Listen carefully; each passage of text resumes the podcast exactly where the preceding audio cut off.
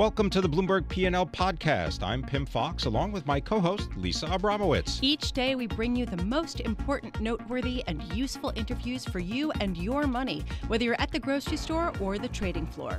Find the Bloomberg P&L podcast on Apple Podcasts, SoundCloud and bloomberg.com.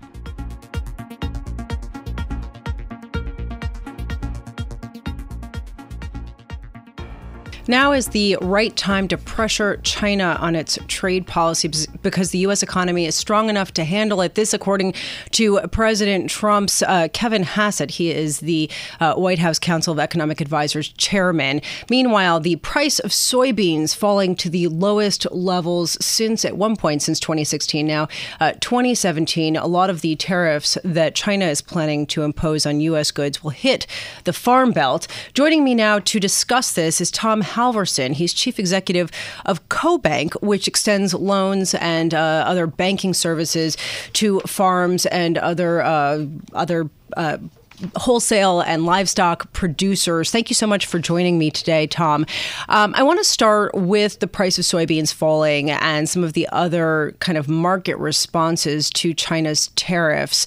It seems like people are expecting the farm belt to get hit pretty hard. What are you hearing directly from the farmers who you work with? Yes, good morning, Lisa. Well, what, what, we're hearing both from the level of production agriculture as well as their, their cooperatives and other agribusiness who aggregate, process, and sell their uh, their products is uh, a meaningful amount of concern uh, because the market is already uh, starting to respond to this, as you indicate. The price of soybeans is falling, as are other commodity products, and given that we export almost 50% all of the soybeans produced uh, in the United States, we are particularly uh, susceptible uh, to changes in foreign demand for our products, given that we export approximately 20% of all, of all U.S. agricultural products. Particularly susceptible. Can you talk about what you expect the financial consequences uh, to be in real terms? Well, I would I would contextualize that by saying since 2013, the United States Department of Agriculture's assessment of net farm income in the United States, it's off 50% since 2013 when it was at its high. Uh, so while uh, while the rest of the macroeconomy is generally doing quite favorably, the rural economy and general the agricultural uh, economy in particular is doing much less well right now as a result of uh, commodity prices already having fallen significantly off the highs that they had three or four years ago. And so what we're anticipating is is the the, the market is going to respond here by further falls potentially in in prices.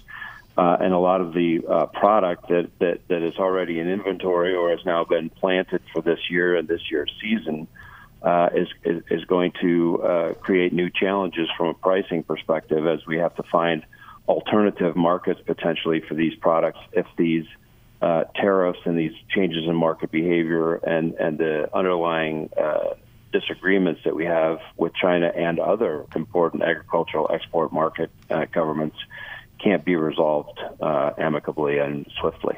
Do you think that uh, there will be more defaults just from the financial perspective as the price falls of a lot of these commodities? Well, I think that the, the, the pressure that's been building in, in agricultural production in the United States over the last two, three, four years, for the reasons I described, uh, is likely to intensify. As I say, if these if these trade uh, disagreements are not amicably and swiftly resolved, and and one consequence of that would, of course, be potentially, you know, more producers and and other institutions in, involved in agricultural production and processing and the like uh, falling into financial stress. I'm wondering whether people within the farming community uh, view this as the U.S. needing to capitulate or China needing to stop. I mean, are they viewing this in political terms or do they not really care? They just want the uncertainty to sort of end and allow things to get back to the way they used to be. Well, I think I think if you ask you know ten or a hundred different people, you'll get ten or a hundred different opinions. Uh, all of them, I would suggest, would be very well informed because agricultural producers in the United States, being so significantly dependent on foreign export markets, are actually quite knowledgeable and sophisticated in understanding what's going on in, in places like China, Mexico, and Canada, where a lot of their product uh, is sold. And while they may have a thoughtful view about how best to resolve these issues, I think for the for the majority of people, what they want is for these issues to be resolved and for some certainty to come back into the marketplace because they all know, as we do, uh, that that this is not just an issue today. Over the next 20 years or 25 years, we think there will be more than two billion more people on the earth, and 90% of them will be in India, China, and Africa. And that is a substantial upside trade uh, export opportunity for the United States, uh, which has the world's most successful and efficient agricultural production complex. Uh, and, and for us to be able to capitalize on that uh, opportunity over the next 5, 10, 15, 20 years we need certainty, and that certainty needs to be built on a foundation of, of access on a free, fair, and equitable basis to foreign markets where uh, where people are going to need to buy uh, our surpluses and they're going to want to buy our surpluses because they're such high quality. Tom, just real quick here, we just have about a minute left. Which state do you think will get hit hardest by the tariffs? Uh, you know, it depends on how all this plays out, uh, and I can't tell you down to the down to the dime. But if you look at, you know, you could answer that question almost specifically for, by commodity group. So, for example, almost 80% of the cotton produced in the United States is is exported, right? Uh, uh, almost 50% of the soybeans are exported. Uh, a substantial portion of that goes to goes to China. Well, a lot of our soybeans come from uh, the Midwest, including places like you know Iowa, yeah. Illinois, and other states. You know, it's the breadbasket commodity producing states particularly that produce uh, some of the highest volume products right. uh, that, that may that may experience the most uh, difficulties. Tom Halverson, thank you so much for joining me today. Tom Halverson is President and Chief Executive Officer of CoBank, which extends loans and other banking services to farms and other agricultural producers across the U.S.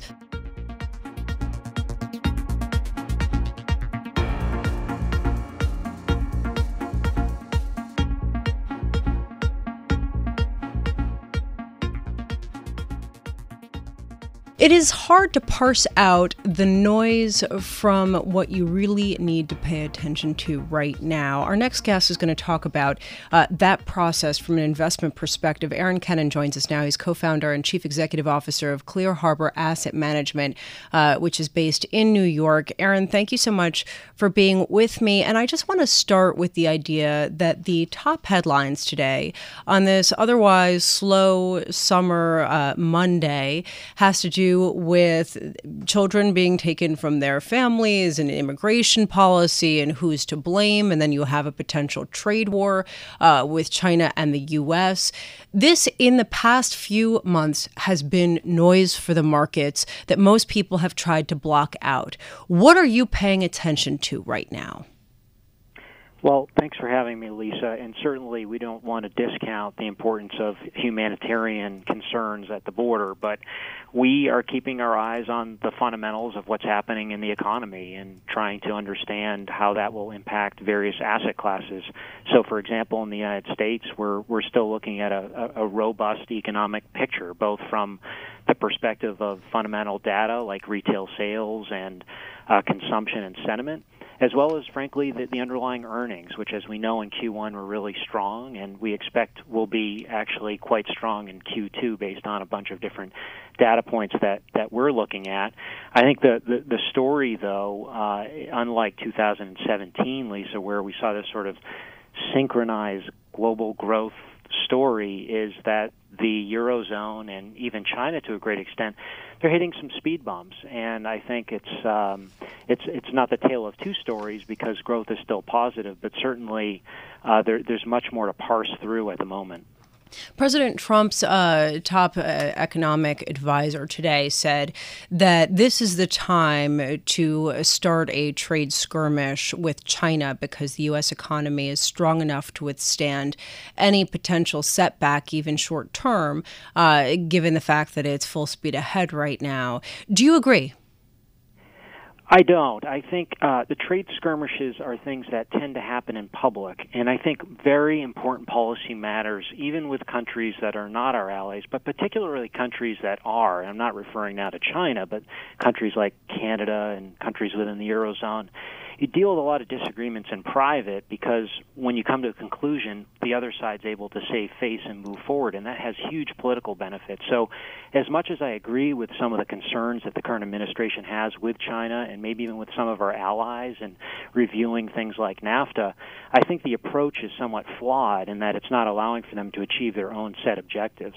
So, are you changing any of your uh, trading strategies or your portfolios in response to some of these trade concerns, or is that sort of uh, all hypothetical at this point? Well, so the real question on the trade war side is are we actually going to enter a trade war or is someone going to blank? Will it be the U.S.? In the case of the U.S. and China, well, could it be China? We don't know the outcome of that for sure. As it pertains to how we're thinking about clients and their portfolios, I mean, certainly one trend that's worth looking at that isn't specific to, to to trade wars, but is specific to a trend over the last six months, is inflation versus growth. Inflation was a real concern as we sort of moved through the first quarter of this year. It seems to have subsided. The data suggests that that's warranted for it to be subsided. Um, and, and now what we're seeing is a concern around growth.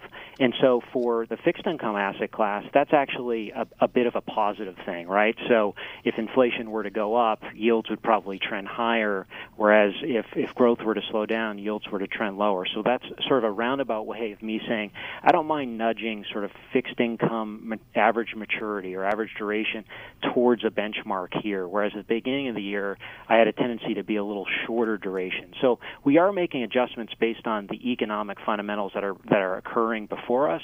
Um, but we we're certainly not making predictions as to the likelihood of a, an all-out trade war. So you've been lengthening the duration of your fixed income portfolio. Is that correct? Yeah. Yeah, we, we've we've been willing to to, to, to move it modestly um, outward as ten-year Treasuries have risen, call it 50 basis points uh, this year, and as the paradigm has shifted from inflation to growth concerns, um, we think that it, it's a prudent thing uh, for for us to do to not make a huge bet by being uh, short duration here uh, at the moment. As it pertains to equities, you know what's interesting is earnings growth has been very robust, Lisa, but multiples, forward multiples, have come down. So the market's cheaper even as uh, corporate earnings have proven uh, stronger. So again, we're we're not super uh, bullish per se because we've had a huge 300 percentage point run in the United States, but uh, but we're still constructive. And I would also say that when you look at uh, the duration of this expansion since uh, the bottom of the Great Recession or since the last expansionary peak in the fall of 2007. Yeah the cumulative GDP that has occurred since that period is only about 15%. So it's a very shallow expansion that we've had. Now, some could view that as a negative. We view it as a positive, meaning that inventories haven't been able to overshoot and that the expansion may have many more months, many more quarters of legs here, unlike some of the other expansionary periods of the last hundred years. How concerned are you about the fact that non financial companies are increasingly levering up right now, especially uh, given the fact that AT&T and Comcast are poised to uh, buy Time Warner and possibly the Fox assets and would end up with $350 billion of bonds and loans on their books, this according uh, to a study that was highlighted in the Wall Street Journal today. Does that worry you? I think on on uh, in isolation, it, it doesn't worry us, uh, or I should say, in isolation, it could worry us. But when when when we look at the reality of where we are in the interest rate complex, where monetary authorities are around the world, this is still a very easy money environment. Um, with a lack of inflation, with the ECB still at the zero bound and very dovish last week, with Kuroda in Japan very dovish, and uh, yes, the United States is, is, is sort of ahead of the curve on, on, on normalizing policy. We think that if global growth truly does decelerate meaningfully, they're going to hit the pause button. That's not our base case right now. Uh, we still think that one or two rate hikes this year, perhaps even two, uh, is possible. But M&A activity has been robust. The cost of money relative to historicals is still relatively inexpensive. So we're not particularly concerned about that at the moment. Thank you so much for being with me. Aaron Kennon is co founder and chief executive officer of Clear Harbor Asset Management based in New York. Uh, really interesting to hear this sort of, uh, on one hand and on the other, we are getting to uh, sort of the final innings, people say, although they've been saying that for years, of a credit cycle, yet earnings do look solid and expectations do look solid uh, going forward.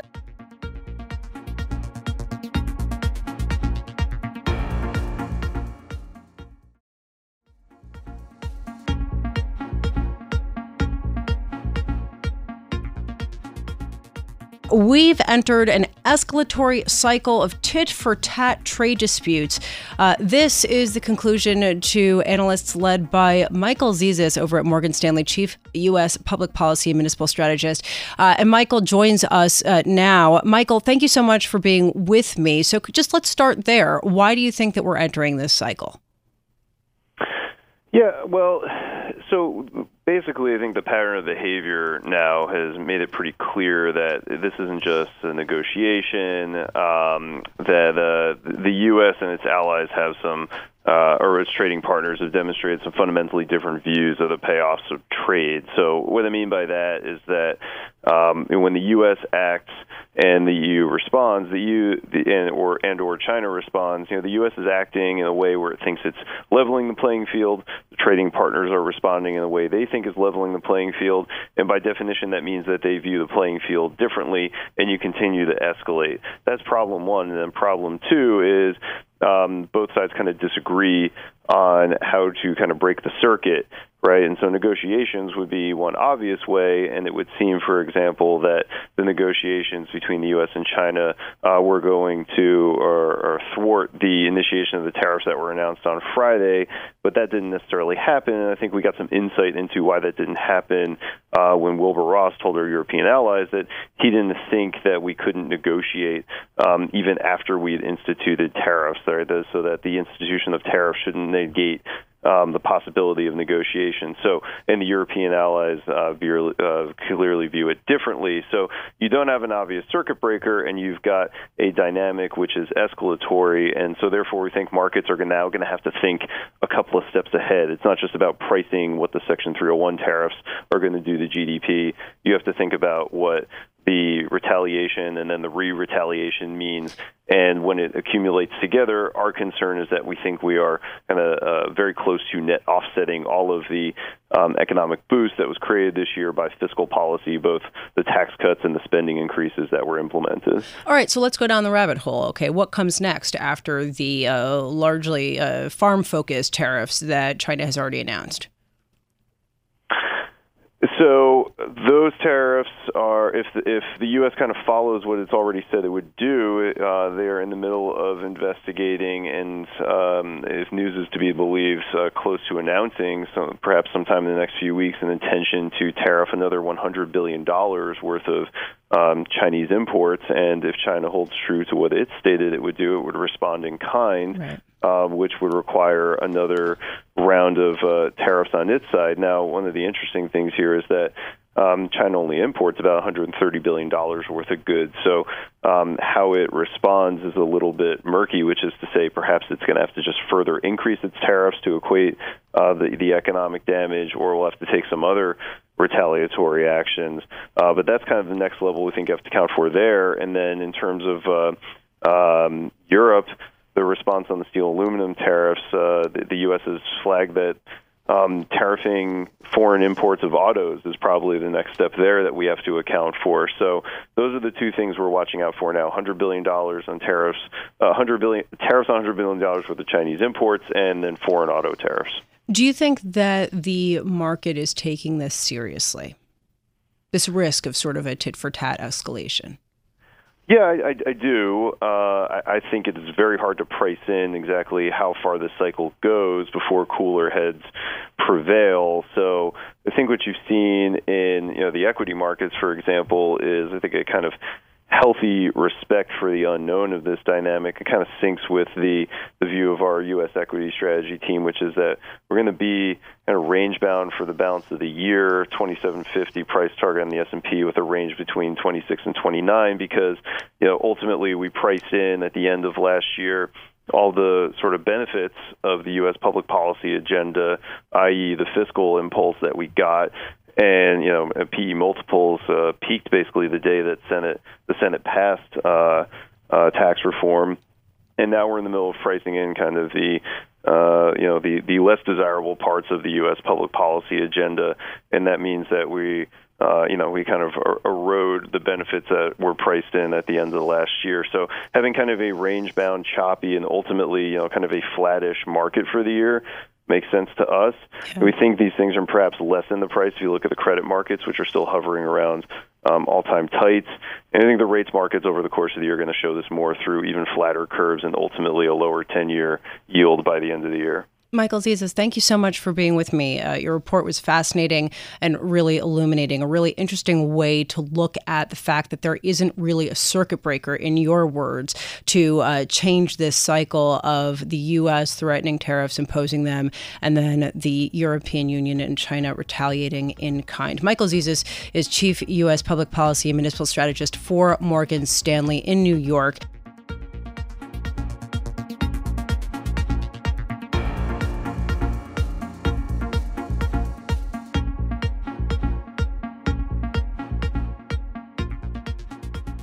The new era of advertising is really interesting because it's hard to know how companies should really be measuring the efficacy of their advertisements on platforms such as Twitter and Instagram and Facebook. Well, Jamie Gilpin focuses on this uh, in part as uh, her role as Chief Marketing Officer at Sprout Social. She joins us now. Jamie, uh, your company just put out a fascinating study taking a look at just how uh, companies are using social media, the fact that Facebook is still the key, uh, the key social media platform that they use, and the efficacy of some of these ads. Can we just start with Facebook? Why does Facebook have such sticking power as the influencer?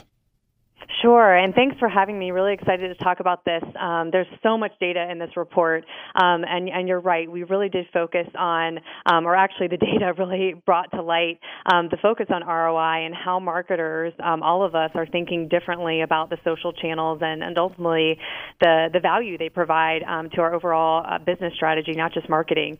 and so you, you asked about Facebook. you know, it's interesting. Uh, we talk about this a lot internally. You know, Facebook was in a lot of ways sort of the, the first social, um, the first social channel or platform or network. And so it's still because of that, you know, the Kleenex, if you will, um, it still has, you know, the the lion's share of both usage from a consumer perspective. Um, you see in the report, it's it's upward of 90% of consumers use Facebook, um, but also on the marketer side. So 97% of marketers using um, Facebook as one of their their major platforms. But what I also thought was really interesting um, because the data also shows the usage. And so while it's still one of the um, most popular uh, networks from both a consumer and from a marketer's point of view. Um, consumers are starting to tell us that we're u- they're using Facebook less, yeah. and they're starting to use Instagram more. Right? They're starting to use um, YouTube, some of these other platforms more um, than than perhaps the the Facebook and, and some of the the early entrants. So just let's take a step back for a second. And when a company decides uh, how to engage on social media with potential customers, how do they determine whether their message is getting across effectively? Sure, and a lot of this comes back to um, sort of the traditional use cases of um, of listening or analytics. Um, you know, they've been around for a while. Uh, actually, most organizations have, have been invested uh, or investing in in these types of um, sort of tools to help them hear, just uh, actually get insight into your exact question. Um, are we the messages that we're putting out there? Are they resonating with our target audience? Because we we also hear a lot of from brands. you know, just meeting with with several several over the last few weeks um, around you know the the the audience on my my social channels are for sure the kids maybe of the parents who are making the decisions um, to to buy certain products.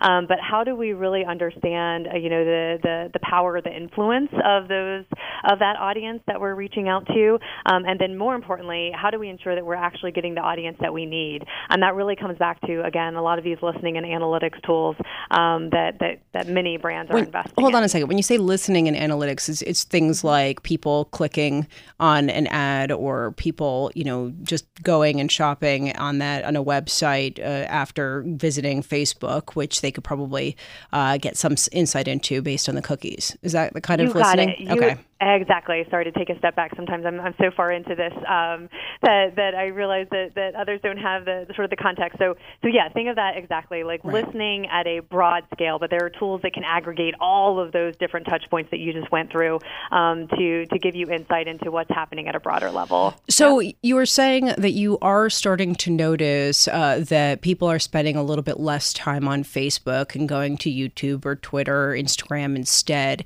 Are companies, are marketers marketers responding to that by advertising less or putting less of a focus on Facebook than perhaps they have uh, in the recent past? No, and, and the main reason is just because uh, consumers are saying they're using it less, um, they're still using it quite a bit. I mean, upwards of 12 hours a week, right, that consumers are um, spending on Facebook. So it is still a, a, um, a very powerful network and platform um, for both consumers and, and brands, and, and quite frankly, for that connection between the two. Um, but you are starting to see, and this is what this data is, um, shows in the study, that, that marketers are starting to take a more serious look at Instagram and Twitter Twitter in particular. Um, still trying to figure out Pinterest. Um, still trying to figure out YouTube. Um, you know, some of the definitely Snapchat. Um, not quite, uh, you know, to the level of, of some of the, the other new entrants, but but again, you know, we're dipping our toes and we're trying to figure out how we use these networks to make that ultimate connection that we're trying to to drive. Just real quick here, I'd love to get your take on whether social media budgets in general have been increasing uh, by marketers and just the scope of, of just how much more uh, they're putting toward uh, social media. Sure. Yeah, I found this actually um, really interesting. Um, you know, we talked, you know, at the very beginning of this conversation around ROI, um, return on investment. Yeah, exactly. Return on investment and really, in ter- uh, honestly, return on effort because um, this is more than just um, it's more than just budgets. It's also people as well. And so, um, while uh, marketers are, are having a challenge really um, applying a direct return on investment from their social efforts, they are still absolutely making an investment here. But what's interesting is they're making it with their budget. So, 57% of marketers are saying they're going to allocate more budget to social marketing, and that um, that comes by ads. That that comes by by tools, right? There's lots that goes into that. But what's interesting on that is only 31% said that they're going to hire more staff. Interesting. So while you know, and that's where that um, sort of that lever, as we think about marketers, the staff is a, a longer term investment. And so um, while I see, while I know, and I have confidence in this platform and networks as a as a huge opportunity to communicate and more importantly connect with my customer and consumer base, um, I'm willing to put more budget there, but I'm still trying to figure out the staff side. Um, yeah. And so I think there's a, a, really interesting nuance there in the data. Jamie Gilpin, thank you so much for joining me today. Uh, Jamie Gilpin is Chief Marketing Officer for Sprout Social. Thanks for listening to the Bloomberg P&L podcast. You can subscribe and listen to interviews at Apple Podcasts, SoundCloud, or whatever podcast platform you prefer. I'm Pimm Fox. I'm on Twitter at Pimm Fox. I'm on Twitter at Lisa Abramowicz1. Before the podcast, you can always catch us worldwide on Bloomberg Radio.